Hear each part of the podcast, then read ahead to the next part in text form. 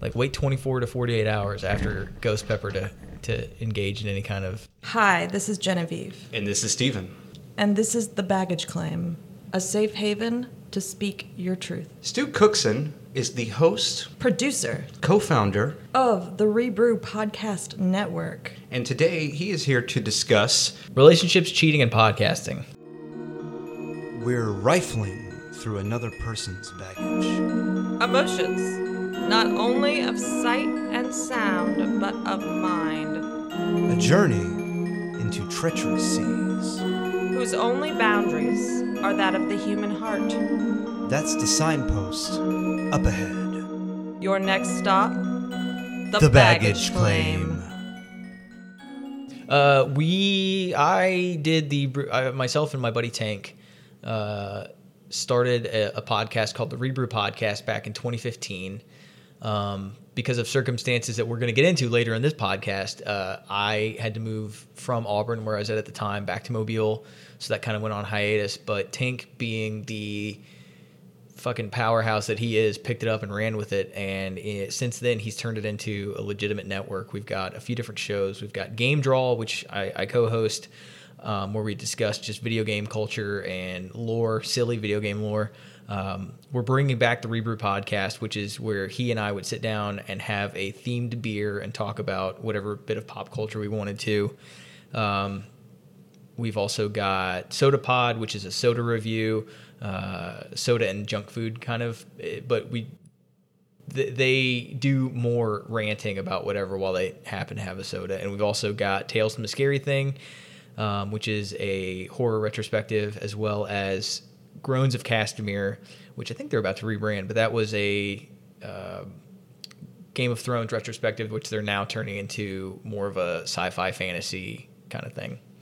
Now that Game of Thrones has ended, they have to transition to something else. Yeah, you have to move on. We all have to move on. I think I'm just going to keep making Game of Thrones podcasts. Do it. Just keep going. Well, look at the way they did Star Wars. Those movies were over from 1983 onward until 99, and they just continued to get people to write books about it. Why not? Just expand the lore. Oh, yeah, that's true. Oh, God, that would piss people off so much. Especially considering the books are still going. Yeah, they're not finished yet. He's still he's still working. He's still like on season three at this point. It's just there's so much that's But you have one hell of a repertoire of different different fingers and different pies that you're constantly Different kinds of pie. Yeah, that you can kind of go back and forth to, and it's a varied, um, a varied degree of topics. I like the soda idea a lot. You know, just reviewing weird things. You have to taste it, and it forces you to kind of step out of comfort zone, which is super cool. probably so. The funny thing about SodaPod is uh, we've got Scott who's doing it in LA, and we've got Brian who's doing it in Birmingham, and for the two of them to like figure out either a what sodas they want to do that's available in both Both locations, places, yep. or it's probably our most expensive podcast too because just like do you know how much it is to ship a, a two liter of soda across the country? More than you'd think. I believe it because it's something that's uh, consumed. Is that what it is? Yeah. Yeah. So it's yeah, and it's it can break apart. yeah and it's shipping. it's one of those things where they're just like man we had to spend fifty dollars so that I could have this shitty cactus cooler like Now, on that show, have you guys uh, stretched out into drinking things that aren't necessarily available anymore? Uh they haven't done that really A- a- again availability and money are the two big things there uh for some reason Scott drank vinegar at one point that was fun um That's a soda. yeah it's it's called Lovely. soda pod but they're just like fuck it it's liquid let's try it Well, back to when did you decide that the military was what you were going to do? I, I grew up primarily my, my dad was in the Coast Guard Mm-hmm. for 20 years. My mom had joined in 2004. Uh, she had been in the Coast Guard way back when, and then she joined the uh, the, the Army in 2004, um 2000, 2003, 2004 timeframe. So she actually joined up, went to Kuwait um, f- for the initial invasion, did some stuff, uh, and then came back. And then she got out after her tour. Uh, she married my stepdad. He'd been in. He just retired. Actually, they he's been in for 33 years. So I grew up around it. I knew that it was uh, something I wanted to do. Um, more for the I was I've always been in that weird like at, at that point in my life, it was like uh, I feel it's like it's my duty to do this and go fight for my country and American freedom. Which and- is interesting to me, and it's something that I don't know that I've ever really sat down and talked to anyone about. I don't know if you have either, uh, Genevieve, but the idea of having that feeling and it not being something that is pressured onto you, but you generally have that feeling, and that's not something that I can understand. I know a lot of people who got into the military through like their relationships. Like a lot of people kind of, oh, I'm gonna get married Oh, at too. 18 Yep. and go do the military thing. Mm-hmm. It's, it's usually that that. always works out. Yeah, it's usually that. It's usually I want to move somewhere, or I'm going to get stationed here because X, you know, whoever I don't want to go to community college. Yes, that. But the idea of being in the military because You really love America? yeah, like that's very very interesting. And it, honestly, looking back, it was super naive. Like Of I was all, no, I of was all fucking apple pie and Captain America, and it was one of those things where if I've always said if I could go back in time, I'd have stolen my own lunch money. Um, but like at the at the time, I really did. I I and I, I blame a lot of it on the. Uh, the I, I was probably more right wing in a lot of my beliefs than I'm comfortable with admitting at this point. Well, no, you were how old? At 17. You're still a kid. Yeah, I didn't know what the fuck I was talking yeah, about. You went to MGM. yeah. Yeah, I mean that's Well, it was really funny. I, I spent two years in MGM. I also did two years up in a little, little, little place called Beulah, Alabama, which is outside of Opelika, uh, which is outside of Auburn. That's how far I have to break down where that is. Yeah. Uh, 600 kids, grades 6 through 12. They had 98 kids graduate high school, and that was the biggest graduating class they'd ever had from that school. wow. Yeah. But no, it's understandable to not necessarily be set in the ways or the path, especially politically or any kind of like social structure when you're 17 because you're still getting your feet wet and you're still kind of figuring out your way in life and you're just actually beginning. What's really funny about it is that my so my social leanings were very left. I've always believed in equal rights, no matter what, gay, straight, trans, whatever, holy in alliance. Um, but like, again, politically, and it was really funny because you mentioned the punk rock. Like, I was my idea of punk rock at that time because I had very white bread parents was uh oh I'm gonna listen to Green Day and it's Of gonna course. be I the mean, fucking that's- this is the fucking most this is the most out there music yeah fuck Bush. Like you don't even know what that American means. American idiot, yeah. yeah. Um but and through all that to still be like I'm gonna join the army and I really I believe in what they're doing and this and that. And it was one of those things too where especially once I got into because I went to Iraq when I was 19 and uh I can't imagine. I, I was a combat medic, so I was constantly dealing with local people that lived there. And I, you know, it was one of it's a great experience because it was totally eye opening for me. In that, no matter where you go, there you are. The people there, they want their kids to be able to go to school without being, you know, blown up or killed or anything like that. They want they they want their kids to have an, ed, uh, an education, a better life than they had when they were growing up.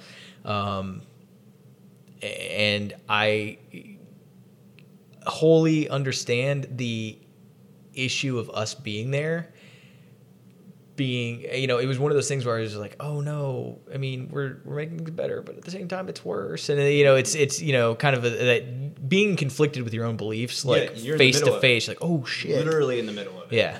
Which is something that I feel like a lot of people have a general idea about other cultures without ever thinking of what you just said, which are these are these are people. Mhm. These are the people who are doing the same things that we're doing, trying to not my people Yeah, exactly.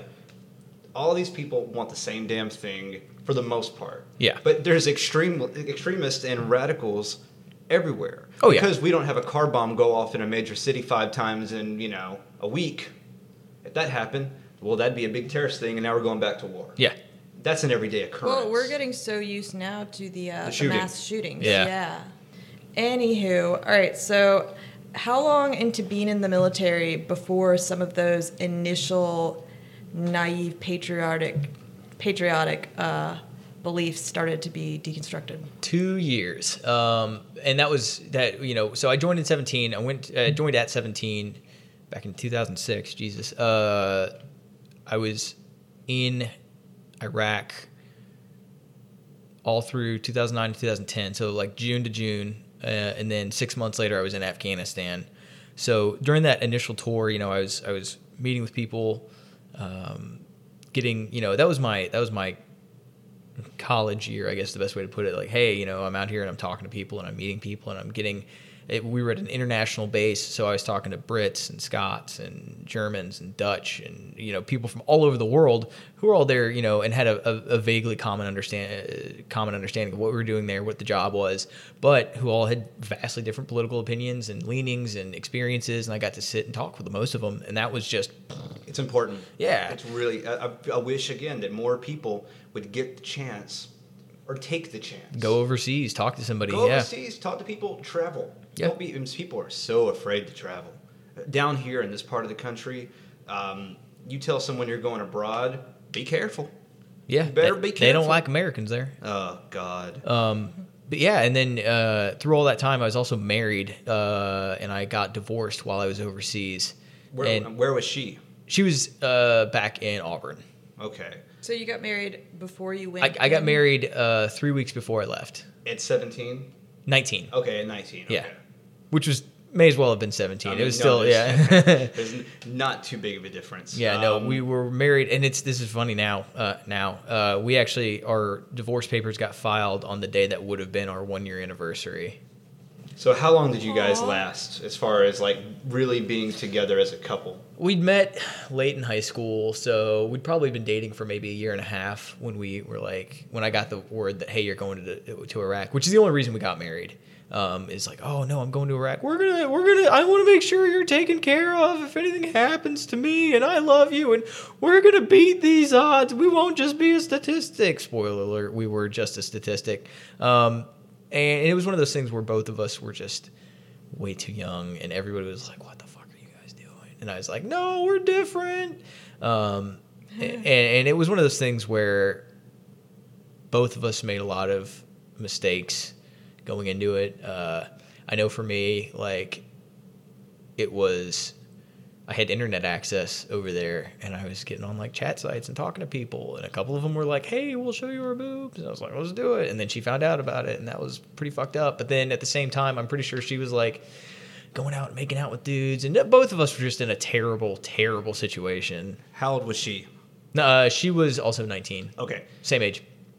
It's no big surprise that this was happening when you're both, again, so young, Yeah, so first serious, serious so- relationship, yeah, so still in need of adult supervision. that, and- and also just true experience. Oh yeah, being And a, then like you're not together. I mean, if you're not together, you're a hot-blooded 19-year-old, and you're not in the same room with your partner. we also where are they? we also were the people that we lost each other's virginity to the night we got married.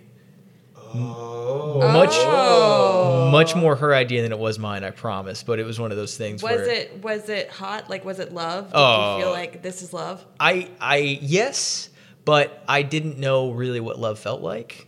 Now I recognize it, and now I recognize that yeah, we were in love, but there were so many outside pressures, and like, we never had a chance to. Like if I had not deployed, if I had stayed in college, or if something like that had happened, like I think we could have had a better chance going forward. but probably wouldn't have gotten married so soon. No, not at all. Y'all Oh, Yeah, probably would have like lived together for a few years, had a great relationship. Maybe. No, she, her her family was a little bit more old fashioned. Like her family considered it shacking up, oh. so it would have been one of those things where that probably would not have happened. But yeah, um, we were each other's first a lot of things. Do you think that if um, virginity wasn't held on the pedestal that it was, do you think y'all would have been as quick to get married? Probably not. I it, well, so again, the most of the thing for me was if you are in the army and you die overseas, everything's going to go to your next of kin. So in my instance, that would have been my dad and my mom. But I wanted her to make sure that. Plus, if you get married, she's on your life insurance, which is fucking sweet, and your health insurance, which is super fucking sweet. So she had a couple of conditions I wanted to make sure that she was taken care of with. Uh, which again, she was on her dad's insurance, and he had the same because he was in the military. He it's the same shit. So either way, she would have been fine. Um, but at the at the time, it was me like I'm gonna step up. I'm gonna be a man. We're Yeah. gonna have this good relationship, and we're gonna do this right. And was a lot of that about being a man? This like this idea because on our, our last episode we did talk about and I'm sure we'll talk about it again. The the kind of masculinity. There was a lot of that. Yeah, there was a, there was a lot of because I've I've been I've been kind of a, a scrawny nerd my entire life, and so getting into the military and getting self confidence, and then this is also the point where I started getting. Uh, not to get narcissistic, but like I started getting good looking Yeah. because I was, you know, like kind of acne faced, like again, scrawny nerd kid all through high school who had a quick mouth. Like that was my only thing was I could be funny sometimes. Um, and then coming out, you know, I've got I've got a little bit of muscle mass to me, and I've I've my jawline's starting to come in. And I can actually grow a beard, and I'm like, oh, You this- glowed up. Yeah, I glowed up. I was like, oh fuck yeah, I'm I'm a handsome mofo. I can do whatever I want. And then becoming overconfident before compensating back to just a regular self confidence kind of thing. Uh, that was a lot of it too. You got too hot too quick. Too hot, too quick, and I didn't know what the fuck to do with it. That's what happened to me when I was 20. I was just dorky my whole life, and then the second I got hot, I was just like, I need to bottle this and sell this, and then I stripped for five years. Out of the way, bitches. Well, I I feel like again, when you're 19 and 20, it's a great great age to get on that hot streak where you got somebody over here. And you're Go talking- yeah, fuck. yeah. When you're Yeah. you got five or six people. Be safe. Yeah. Wrap that shit up. Be on birth control. But go and fuck and get it all out of your system. It's not a special secret thing. You know, be with somebody that you want to be with, but Have some long relationships, have some fuck arounds. have some super short relationship. Like have a two hour relationship. Yeah, no shit. What I was gonna say is what you do is if anyone's listening and hasn't done this yet, here's a here's a tip. Have a good relationship that's solid. If it breaks up, if, if it doesn't break up, great. You have a love, that's wonderful. If it does break up, have as many conquest or side things or little relationships as you can until you have that next thing come around because a lot of times especially with a lot of guys the, the mind is just going to wander especially if you have a lot of time on your hands again like you did you're in a foreign country with internet access Yeah. and you're talking to a cavalcade of different people Yeah. it- you know, it's you feel bulletproof. I would imagine because you're so far away. What the fuck are they going to do to you? Oh yeah, What no, are they gonna do you? it's. I mean, you know, the old joke about different area codes. Like, fuck that, different country codes. Like, the only time you have access to me is if I can get a satellite phone. Like, what, you know? yeah.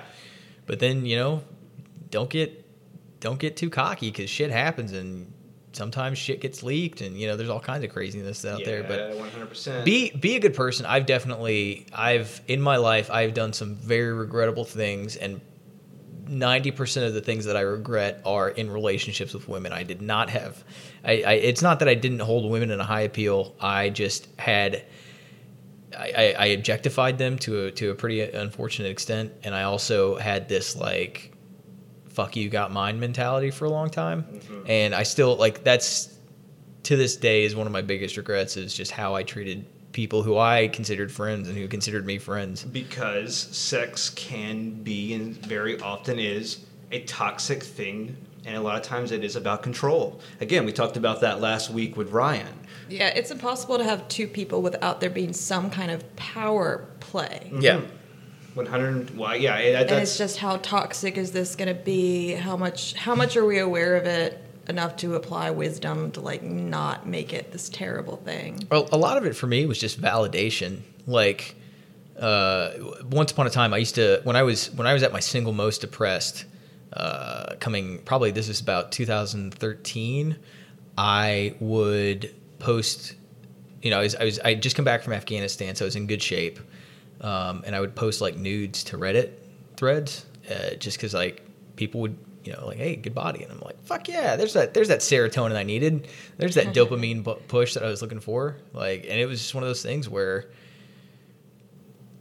I was using uh, sex as a form of validation and sort of to f- fulfill that desire to be anything To be enough. yeah to feel anything. I, you know it's i was repressing emotions so much. You know i uh, ptsd symptoms and things like that going on and just coming out of never dealing with the emotions that i felt coming out of the divorce and owning up to my particular part in it that i was just like nah, i'm gonna bottle all of this up and then i'm just gonna feel anything else. Well, how long did it take for you to find a substantial relationship once you were in the military, past the, the divorce? What was that like? Well, how long did it take? Um, I had dated a couple of people uh, coming back, both of whom I'm still pretty close friends with, and that was good. So th- I, I realized I needed friends, not lovers, kind of thing. But I ended up getting that through going on dates and hooking up with a couple of people. Um, they're both super awesome. Uh, we both, all of us, think it's weird that we ever slept together at this point, um, but we we've maintained contact and stayed in touch and still great great people who i love. Um, and then i got into serious debt and my mom saved me i guess from it. She she helped me out gave me a loan and i moved up to auburn to sort of start over again. This was in 2013 i was doing a i had just kind of gotten into online dating so i had set up a uh, an okcupid profile and on Reddit again, Reddit is the fucking devil. There was a thread that was like, "Hey, we'll rate your dating profile," and I put it on, and then that's how I met uh, my wonderful wife yeah, back in 2013. She had I'd seen through my Reddit. Uh, she'd mentioned something on Reddit like, "Hey, change this picture and you're good," and then I had seen that same name in my OkCupid thing, and I just sent her a message. I was like, "Hey, how's this?" You know, she was like, "Oh, it's fine." And then just sort of started chatting through there. Um, moved to emails, Skype, phone calls, shit like that. That's so appropriate considering like he like Steven met you through Facebook. Yep. I met you Through Twitter. Through Twitter. And you met your wife through OKCupid slash Reddit. Yeah. And now, and I should say that uh, I was living in Auburn, Alabama. She was living in Vancouver, British Columbia. so, like, she is Canadian through and through. And, and So you had to really like win her from afar. Uh, kind of, sort of. Like we were super friendly with the chats. It was it, again, we were just chatting. Um, she had recently seen a like a documentary on West Point or something like that. And eh, for anybody not familiar, Canada has very little interaction with the military.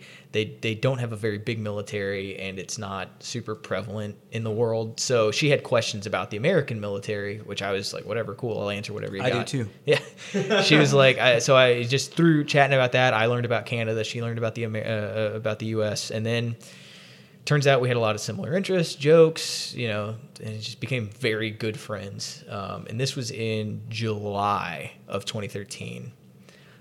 You know, messages got flirty, dirty pics back and forth, stuff like that. But you were dating someone at the time. not yet. So I met her in December of 2013. Uh, I will not be saying her name. Um, No. She would not like that at all uh, if she ever heard this. But she was um, a great girl who I did an unfortunate thing to. And that was that in probably two years of dating, I had still maintained for for a while. I tried to stop with Leanna, um, but it was one of those things where like I love her, but she lives far away, and so we were in kind of one of those weird situations. So it was just like secret secret internet girlfriend the entire time. Um, and, and we always kind of had a don't ask, don't tell policy going because we knew we were seeing other people through, Well, this, yeah, through the course course. of this, but kept kind of coming back to each other and that sort of weird thing. Always maintain contact. Um, so it was actively like emotionally cheating, absolutely emotionally Yeah. cheating on her, and that was not great. Where'd you guys talk uh, through? Was it Facebook? Or? Facebook Messenger. Yep. We've Oh, got that's- that's man, dangerous. dude. We've got I, we because we're in the process of getting her immigrated into the U.S. Uh, and as part of it, we had to establish like kind of establish the the legitimacy of our relationship. Hmm. We've got like four to five hundred thousand messages going back. That's really romantic. It's crazy. yeah, And that stretches back into uh, 2013. 13, yeah. wow. yeah. It's fucking ridiculous. We still use Messenger primarily to talk to each other. Like if we're not in the if we're not if if I'm at work or something like that, then we use Messenger because it's what we're used to. Now, when did you and your wife uh, officially get together? So I met her once in 2015. She came down. I was in I was at a military school in Texas, and she flew down for a weekend, and we hung out because I had the weekend off. Um, we went to South by Southwest, which was cool. That is cool. Uh, and then she spent two weeks in the summer in 2016.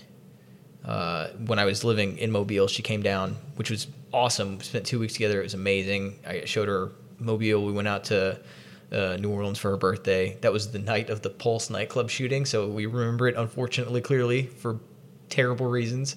Um, and then in at, at the end of that two weeks was when I was like, I fucking love you. I am mad about you. I want to spend the rest of my life with you. Did not tell her that at that time. I waited because I knew that it was going to create issues, um, just because of again the distance and everything like that. Yeah. So then.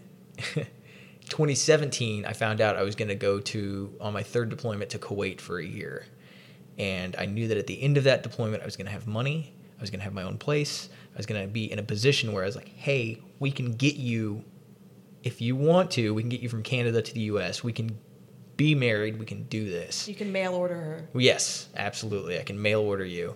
Um, she was not crazy about the idea. She's very like, I can't leave Canada. Did she I- think like Mobile's cute, but living in Mobile? kind of yeah she kind of had that that outlook on it but she loved mobile uh, again mostly for the people that i knew um, people that we all know who are just awesome people it's one of those things mobile is a great city because you can walk into any bar downtown and you're going to know somebody Yeah, it's like it's incestuous, but you're also gonna like. Well, not. I keep saying Alabama's incestuous. I don't Mo- mean no. it like Yeah. that. Mobile, is Mobile- socially Mobile is incestuous. socially incestuous. and that's been that's been a weird thing for me too is because when my when my girlfriend found out about my now wife she booted me out of the house at like 1 a.m on december 22nd is fucking early so i, I drove to my dad's house in mobile because i didn't know where else to go i didn't have anywhere else to go uh, and then i just settled back in mobile you know i lived in his spare bedroom for a couple of months and then i you know got enough money to go rent a house and that's that's how i got back to mobile um, and I was dating again. Uh, Eventually, I started dating again, going out, hooking up with people downtown.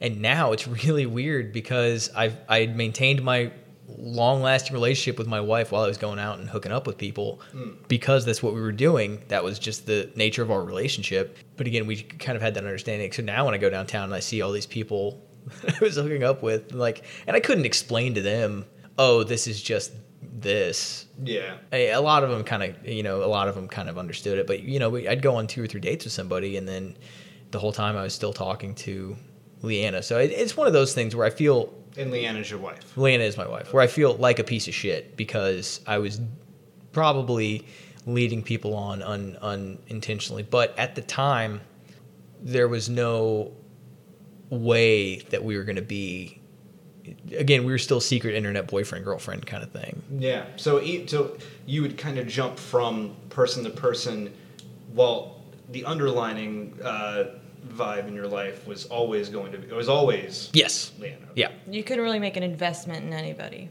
I tried, uh, but it was one of those things where it was always not as much of an investment as it should have been. Again, I I treated. mean, we, look, I've been there. I- We've, we've all been there. Yeah, that's why. That's why I feel weird going into alchemy. Literally.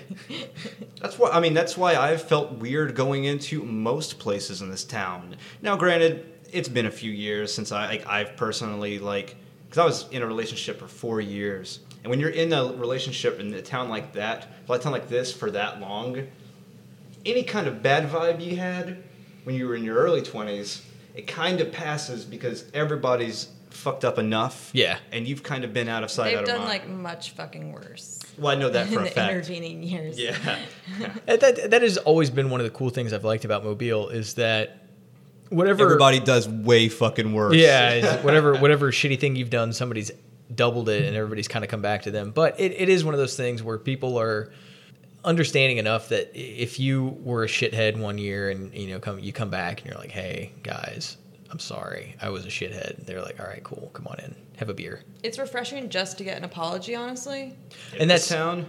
that's been one of the, my big things with people is that I've always kind of prided myself on owning my shit. And There's a lot of people who I've, and you know what's big about apologies though?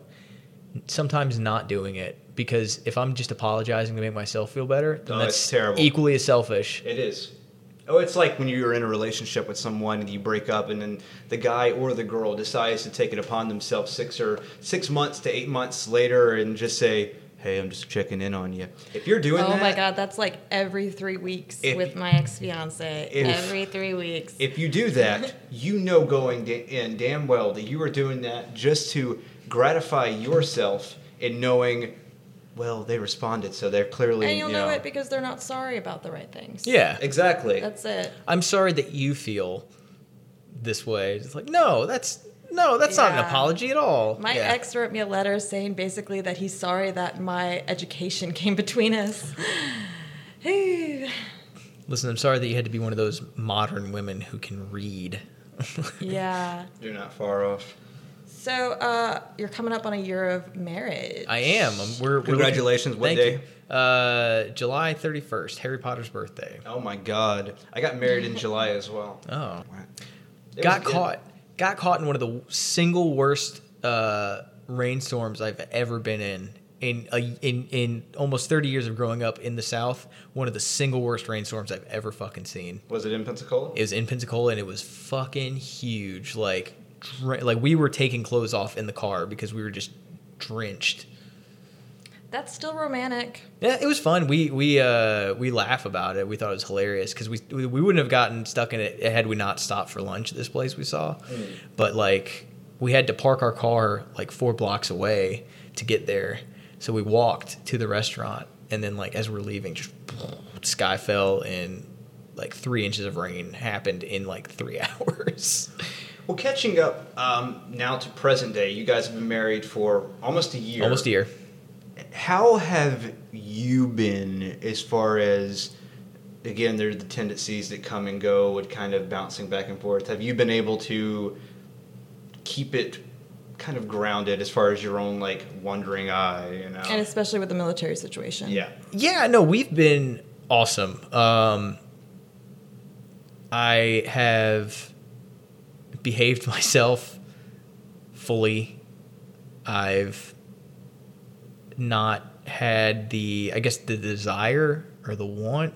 I love her very much, and that has being being with the one you love. And It goes the it goes all the way. fucking Yeah. corny, but it, yeah, it Yeah. really, really does wonders. Now, I, I never say never. I, I'm never gonna be like I'm never gonna do that again because then you look like an asshole twice. But if if I, I we're also comfortable enough and in our situation with, each other and with each other that we talk about fucking everything. We've discussed, and and this was the thing uh, I'd spoken to you about is to the point of while I was when I was in when I was overseas, she was still living in Vancouver, and you know she had alluded to like a date that she'd gone on. And I was like, well, tell me about it. Just talk to me about it. Let me hear what it is. And now that turned into a, a completely different thing at one point. Uh, but I, I wanted to, he- I genuinely wanted to hear just that she was doing well and she was happy. And that has, that openness uh, has has has gone through the rest of our relationship. She knows more about me than any single one person does, and it's it's it it goes a long way to just talk. Just fucking if I don't want to tell them that, fucking tell them. Just put it out there. If they think you're weird, then let They them don't think wanna you're be with yeah, you, it's you know? put everything out there. Not like on a first date, but open up to somebody and, and really Especially like you guys have been online talking since 2013. Yeah. And one thing I know about those online conversations is sometimes you can get so much deeper Oh, with absolutely. a person Yeah. than you can like there are things I can tell online friends I can't tell anybody even though they might know it. It's like I can go into a kind of meandering depth. yeah, absolutely. There is there's always going to be anonymity when it comes to talking behind a screen to someone. And sometimes it's easier to pop off and be an asshole, and sometimes it's easier just to kind of like a confessional. Oh man, You it's, know, it was, it, and it was. It's also just super refreshing to get some of that shit off your chest and to talk about it. in, and in any way that you can. Yeah. In any way. Um, typing it, writing it down, just putting it out into the ether, though, just to be heard or read by someone. yeah, And it will make you feel better. Again, that's a selfish thing. That's you telling everybody else about the shit that's happening elsewhere. Is it going to make the other people who are involved in it feel any better? But it it's get- a give and take. it's Yeah. a, it's with a a, good step. online It's a friendship. step. You, people, I, I have kind of a negative view of technology. I'm a bit of an iconoclast. I've never owned a smartphone, but like I fuck with it because you have to. And I mean, I mean, I like things that like Facebook and stuff has to offer, and Twitter and all that. But I think that we sort of downplay the level of intimacy, the special level of intimacy that really like we grew up on. You know, using using AIM and LiveJournal and all the early internet shit. Fucking, Absolutely. I, I still I still get a, a little like a an ooh when I hear that clicker like that that logging on noise. Uh, that's that's takes me back. MSN Messenger and Yahoo Chat and shit like that. You've got mail. You've Uh, got mail. Files done. hearing, hearing files done Yeah. in 1998 was Oh, like God, I gives was you a boner. oh god. But it, I think least a honestly, you look at uh, boomer relationships, and there's always been this like, not to paint with a too too broad a brush, but a lot of parents cheat. And when I say parents, I mean like parents that would be adults that would be our parents' age. Yeah, people o- over 50, Yeah, older middle aged people. there was there was a lot of like stay together for the kids we don't get divorced this family doesn't do divorces and a lot of that was religious a lot of that was just the negative view of of what divorce was at the time And that's why, you know, things like massage parlors, things like sex tourism, things like strip clubs are so normalized because, Because dad could go get his rocks off Yeah. and, st- and keep mom. or Yeah. shitty uh shitty fabio uh romance novels Yeah. But now you can have, you know, a boyfriend uh, in Nigeria who has your credit card number. So, my prince is gonna come for me one day And I can say that I, I I'm so thankful that my parents were young, and they were and they were young enough to do the marriage thing because I was on the way, and then within two and a half three years they were done with each other. Yeah. So I got to grow up with my mom and my grandmother and two aunts and have this amazing, different kind of upbringing than I would have had I been raised in the same house as my dad, which I'm thankful for, and I love both my parents. But hey, they've both fucked up. I damn yeah, I'm, yeah. I, I think most of our parents. oh yeah my mom's on her fifth marriage my dad's on Oh, his third My dad's on his third. My mom's on her second. My There mom's managed to hold one together for almost 20 years. So Nice. good job, mom. Dad, uh, he's been on the third one since 2012. Eh, so that's not bad. That's not bad at all. You know. No. making it yeah. yeah. If They- he's like a celebrity, that's good for a Ben Affleck, yeah which we all are, Ben Afflecks. Oh, you and I are definitely. Yeah, uh, we have a theory that every friendship has a Matt Damon and a Ben Affleck, and the problem with me and Steven is we're both Ben Affleck. okay What did we say? We're both the uh, the spirit of uh, 77, 76? 76. Oh, yeah, and my other theory is that every human being alive has either had sex with zero people, four people, 12 people, or 76 people. That's one more number than you named on the last. I didn't episode. name, yeah, I said I'm including the virgins, even though they're not real people. Yeah. So we've decided we've had sex with how many? 77. 77 people. Yeah, 77. i'm in the 76 range. Yeah, we're loose. We're loose. Hey man, I was I was slutting it up for like I, I came back from Afghanistan. I had I was fit and I had money. Fuck, dude, it was it was terrible. Oh yeah. What's the most people you've ever fucked in like a weirdly short unit of time, like 24 hours or a week or something? Three in a week, Three Yeah. in a week? three three in one week, That's respectable. not at the same time. How about you? I've never I've never unfortunately I- that's that's that's one of those plateaus I never got. I never that's one of those peaks I never surmounted. Look, l- l- sometimes it's hard to know where to begin and where to end. You know what I mean? Yeah. Sometimes. Um, Sometimes you got a week off. so how about you? Within the within the span of the week. Uh, within the span of a week? Oh gosh. I mean, I know I've had two in 24 hours before. No, I've done- I I- know I've played that game. Two two of the ones were in 24 hours, and then the third came like a day later. I think I've definitely had three in a week. Definitely. Um, last year, I had moved back into the neighborhood where I'd been living in the previous relationship, and I had moved back into the neighborhood, and pretty much immediately had like, I'd felt the wave of like freedom that hit me. Like, okay, I'm, in Oh, my. I'm, I'm back in my I'm back in my zone. Not only am I, am I like, I'ma go get my fuck on. yeah, I'm in Yeah. my zone, and I have this place that I can do whatever. This is nice. Uh, finally, in my adult life, I feel like I am not um, not chained to being I don't have to chained, but not being like chained to a relationship Beholden. or live, Yeah. or living with family because God knows if you have like somebody, you know, it's just dogs and cats and everything. It's just so much shit to get past. So, yeah, God, I had that one. I had a night where one girl left, which was unexpected. And not that she would let that she came over anyway. Came over, did the thing, laid the pipe. She's gone. I'm about to go to bed, and another one messaged me. Nice. Said that she was going through the area and wanted to hang out. I didn't get a chance to shower. Ugh. So Uh. yeah, yeah, yeah. Uh. it's rough. Did you It's at least sink wash it? Oh, yeah, of. Okay. wait, yeah, yeah, wait. yeah. Did you eat pussy? Both times? Yeah. No. Okay. Yeah. Well. Selfish. one It's real selfish No, of you. no. I had. A, I well, I've had a couple close ones, I guess, when I've hooked up with women. Because I feel like if you're hooking up with a women, a woman, a With the women- with the women's, um, I mean, I feel like it's going to be easier for the guy to identify that smell, but then he also might just think, "Oh, my girlfriend smells like pussy all the time." she has one. It's like, well, why would this be on my face right after I got kicked out of this bar? No, that and you were kicked out of the bar. Why? Oh, this is actually a different bar I got kicked out of. This Oh, was wow. in New Orleans, same girl.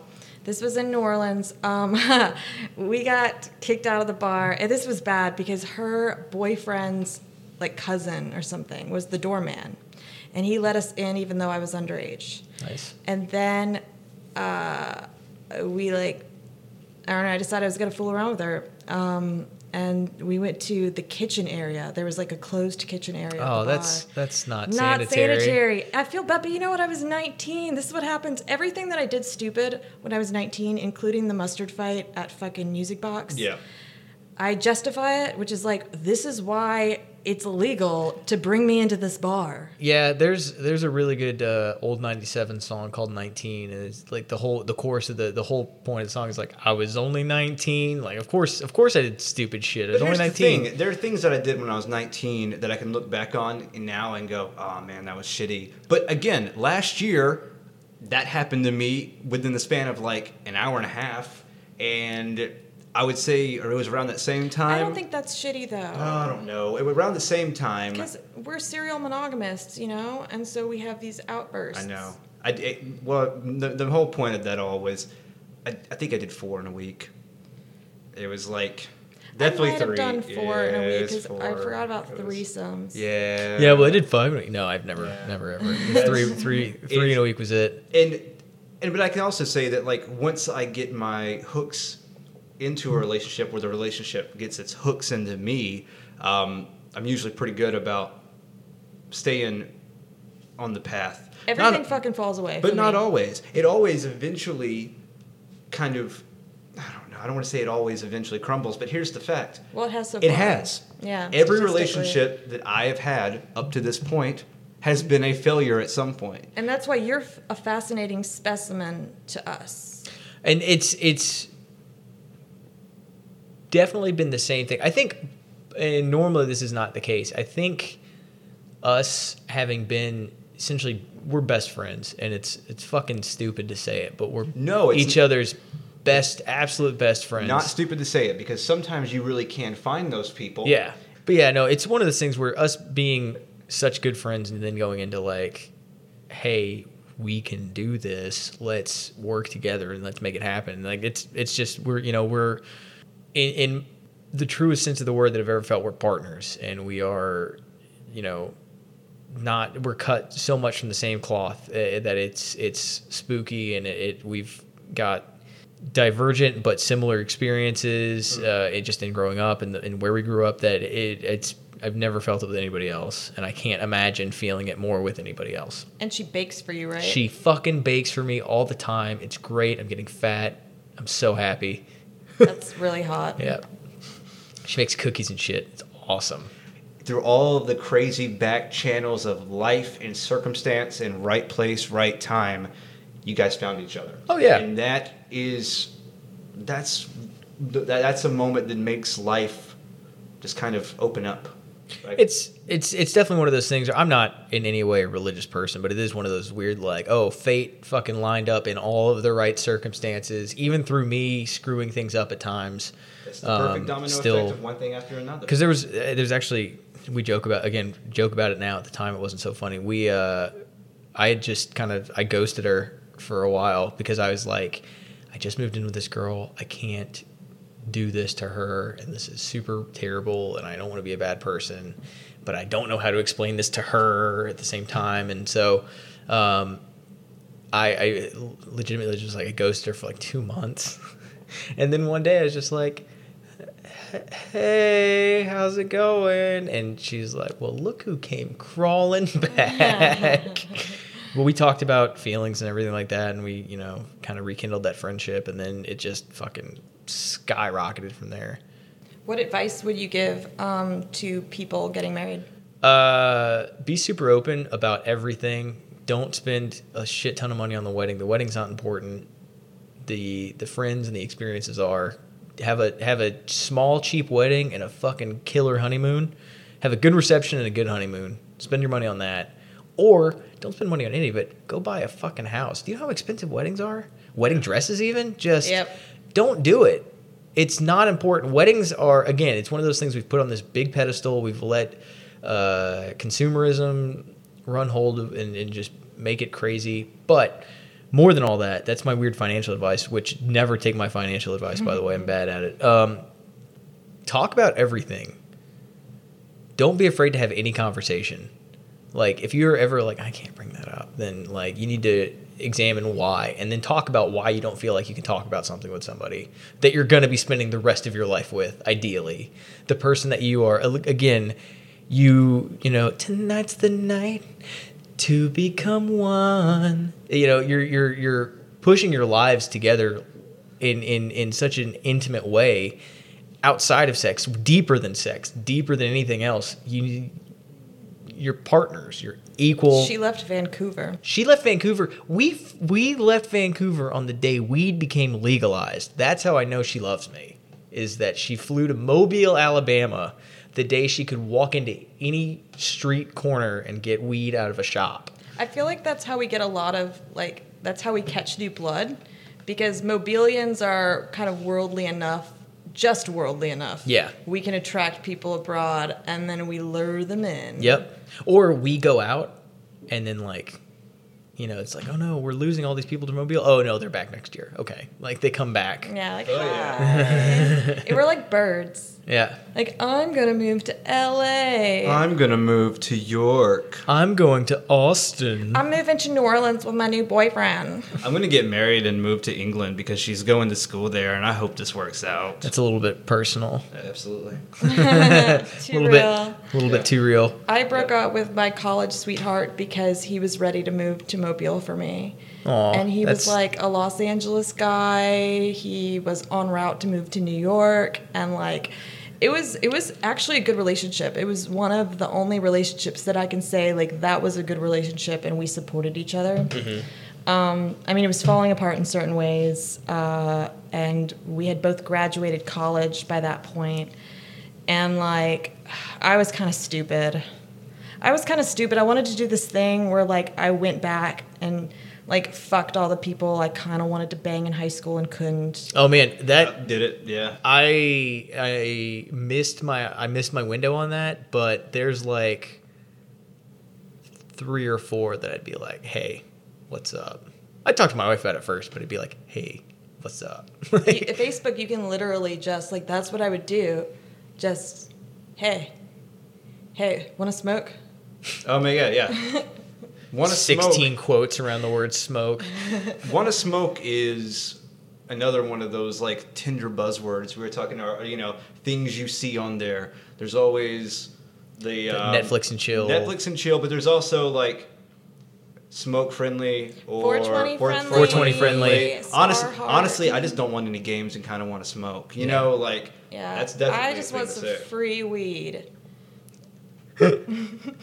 I should put that on mine Yeah, and see I how put- see how that does for me. smoke me out and dick me down, kind of like. Ooh, at the same time. Oof. I only had a Tinder for like 24 hours, and I had it when I I first moved to Mobile about like four years ago, following like immediately following an abusive relationship. Like I jumped out the window, jumped over two fences, ended up in Mobile. And so I was like, well, I guess I'm going to try Tinder because I had just completely missed the whole online dating revolution. And I was on it for 24 hours. I put on my profile, I have one of these things now, so I guess that makes me a sociopath. And that's all I put. And then I got like 80 matches. Wow. And then I deleted it because I'm like, this is Satan. I I'm fascinated. I'm truly fascinated by a woman's experience on uh, any kind of dating app or even just social media, but specifically dating apps because I was on OKCupid long enough that they made me a moderator twice. So anytime anybody flagged a message or anything like that, it would come to me. And the shit people would send each other, mm-hmm. like what the fuck, like, and I'm not talking just like unsolicited dick pics, No, which, no, no, which are I not great, but I like. Fuck you whore i'll come over and rape your family and that, that's like an Ah. opening message like what the fuck is going on Anticipating the rejection. yeah Again, that goes back to the idea of anyone can say whatever they want because you're not looking at them yeah and you don't really know where they are. it's terrifying to be uh, to be a woman on the internet and, and this is me like this is my sjw fucking you know Are you caping? Is that what they call it? Is that a word? Quit uh quit virtue signaling um but like you know again like i've i've got uh women friends who i video game with and anytime we're in a chat a party chat or something like that and somebody hears or in i mean to be fair not to be fair it's shitty but one of one of the girls names is like uh, nerdy blank girl. I don't want to put the whole thing out there, but like it's her, it's nerdy, her occupation girl, and she's video gaming. Like people see that and they're immediately just like, "Hey- hey, are you hot? Hey, nerdy, nerdy, are you hot? And we're just like, Jesus Christ, man, fucking stop. Just fucking stop. She's not gonna. She's not gonna show you her tits on PlayStation Live. You know, it's not. this is not gonna go anywhere. You're gonna look like an asshole. We're all gonna make fun of you, and then we're gonna leave. Like this is. it's weird because there's like there's a place to go do those things. That's why like it was really weird when I quit being a stripper and I Cam, started cam4.com. I started waitressing my, after being myfreecam.com. No. Yes, but I started waitressing after stripping for a long time, and it would piss me off just like the way waitresses get flagrantly hit on all the time. The Oh, way yeah. it's expected, the way sexual harassment is normalized. I'm only in town for a day. Here's my number. No, but fuck it's you. like, and I didn't mind it at all. I mean, I didn't mind getting my ass grabbed when I was a stripper because it's like that is what I'm here to sell. Mm. That is what I'm getting paid and compensated I'm for. selling. I'm selling the fantasy of sex here. But this it's is like my, yeah. a five dollar tip. That's not. That's not when I'm making two dollars an hour. Like You know what gets me real wet? I'm not gonna 10%. sell that. ten percent on a sixty cent cup of coffee. That and Mobile has this shitty culture because in New Orleans, New Orleans has like a be nicer leave philosophy. Mm-hmm. Like if you show up to a restaurant and you're a piece of shit, they have a philosophy that is more centered around protecting the wait staff rather than the customer. customer. Mo- Mobile, Mobile- Mobile puts the Yeah. customer on a pedal, unfortunately, a pedestal, and it, it is. And I've been lucky enough to work. Uh, I've been in the service industry for most of my life. When I'm not doing military stuff, I've been either a waiter or a retail associate of some sort, and I've worked in some really like shitty corporate environments where like the customer's always right. We don't greet our guests; we welcome our guests. Like fuck out of here with that. Yeah, and they're they're guests, not, Not- customers. not This is not a transaction. This is an experience. If this is you a sales experience. at your house right now, they would be at your house. Yeah. Anyway, like you would still be having this conversation because it's real. um, but no, and I mean, it, I've there is a really there's a little bit of a resurgence coming up, and that's been good. Uh, in in some of the smaller businesses being like, no, fuck that, get out, leave. But unfortunately, within that too, a few places there's been some instances where it's not been that good. I feel like Yelp has more power here probably Yeah. than in New Orleans. And you know, just someone has I had a bad experience. This is not what I expected. I walked in and nobody like immediately get, went down on me. That's not. I, I expect more service from my service industry professional. Oh, working in the hospital, um, we all, I mean, we look at our patients very much as customers. Um, because they are. I mean, they're spending a lot of money, whether there's their insurance or out of pocket. They're Yep. spending a shit ton of money. And there's an idea that when they come in, they can do or say whatever the hell they want to. And you will walk, watch a patient walk up the stairs in front of the place, through the front door, all the way down the hallway, get into our office and go, I need a wheelchair. And then when we don't have a wheelchair, pitch. What kind of a hospital doesn't have a wheelchair for somebody that needs a wheelchair? Exactly. Yeah. And we deal with that on an hourly basis, sometimes multiple times. There's there's our one office. I think Zoomers are killing it, which is good. Um, I think that millennials are fighting it, which is great. Uh, I, I want to say it's more of a Gen X boomer kind of expectation. Is that when you go in, like I, I'm gonna, you're gonna hold me to the highest standards? Because nine times out of ten, if I was ever dealing with somebody shitty, they were older. And again, Yeah. I'm putting a lot of like I'm, I'm shelving a lot of shit on the boomers. Yeah, but- they suck. This ain't everybody. Fucking Hashtag suck. not all boomers. But hashtag most boomers. Hashtag yeah. Uh, and some Gen Xers, and it's weird because okay, I've always kind of looked up to Gen Xers because if you remember when we were like little babies in the early '90s, those Gen X kids were really cool. they were. They were really awesome. They still have the same band T-shirts. They all do. They still have the same band T-shirts. culturally they had cool shit. They they had like, but and even if you look at some of them, like um, the lead singer of some big band that was like a punk, like the lead singers of the punk bands now, like they're all in their fucking forties and fifties, And they're still doing. They're still dressing the same. Doing the exact same thing for the most part. or they're like, well, being conservative is the new punk rock. If you- anyone who says or that's an asshole, aliens, or I'm gonna be really into aliens, and I have to quit Blink 182 for a while to get a about the aliens. But yeah, no, there's uh, as a lot of artists are getting older, you're seeing them veer very conservative in a weird way. Uh, like Rob Schneider.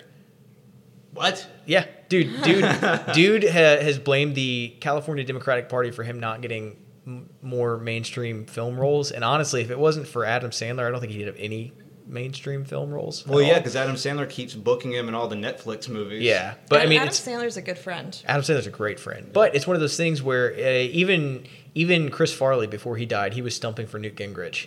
So you look at a lot of if you go back, He was you- also on a shit ton of cocaine. Yes. Cocaine's a hell of a drug. but if you go back and look at some of the Gen X idols, uh, who- who- some of the bigger Gen X stars, there was, and it was a different kind of conservatism than it is now. But they, a lot of them lean super right, and it's weird. And and as you're seeing um, younger generations come up, we're, we're tending to get more uh, more left, which thank God. But at the same time, we're fighting Thank the God. likes of like uh, you know fucking 4chan shit posters who think that uh, uh, we need a, a, a Trump dynasty all the way up to Barron in the White House at this point. What's crazy about 4chan and things like that, even Reddit, if you asked my mom about either of those, I bet she's never heard of it. No, Never heard of either. absolutely not. Yeah.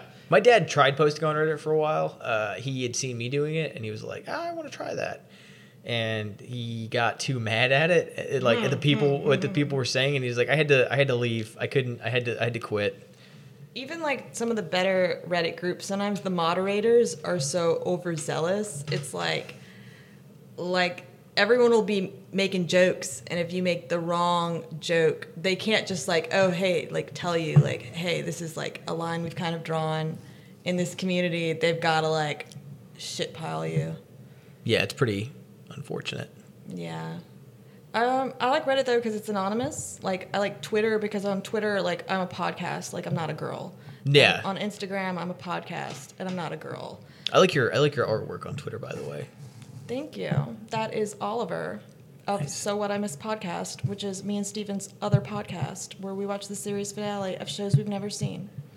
See that? I just gave you a plug. I knew you plugged from the beginning, um, but there's anything going on right now that you could be uh, Yeah, what's next? looking out for. Uh, look out for a Patreon. We're about to try and get uh, some money going into this thing. We are looking to do some live shows, and we're trying to get in touch with some different conventions. We've gone to a couple of conventions since we started this. Yeah, uh, just check out uh, www.rebrew.tv for all of our all of our stuff. Um, we are on Spotify. We are on Google Play and iTunes. Um, and look out for us on Patreon coming up because we're gonna have some cool stuff happening. And are you in your own Twitter? Uh, yeah, uh, at Call Me Cookie is my Twitter. And Genevieve, you are at I am at SWDIM podcast. And you can uh, just look up Flash Medallion on Twitter and or Instagram, and you'll find me there. Um, Stu, thank you so much for coming over here and having this conversation with us and letting us into your head a little bit. Thank you guys for inviting me. I It feel was- like we know you a l- so much more, so much more than we did beforehand. It was cathartic. This was a lot of fun. I really appreciate it, and uh, if I- I'm sure I'll get some of you guys to come through and uh, do some chats. I, I'm going to try and get Stephanie to uh, to come explain Zoomerism to me a little bit better. Okay. If, Yeah. she, if she can show up Stephanie to work. Stephanie always be rolling clips. all right, all right. Tracy, who's replacing Stephanie today, go go ahead and roll us out. Bye, guys. Take off thank you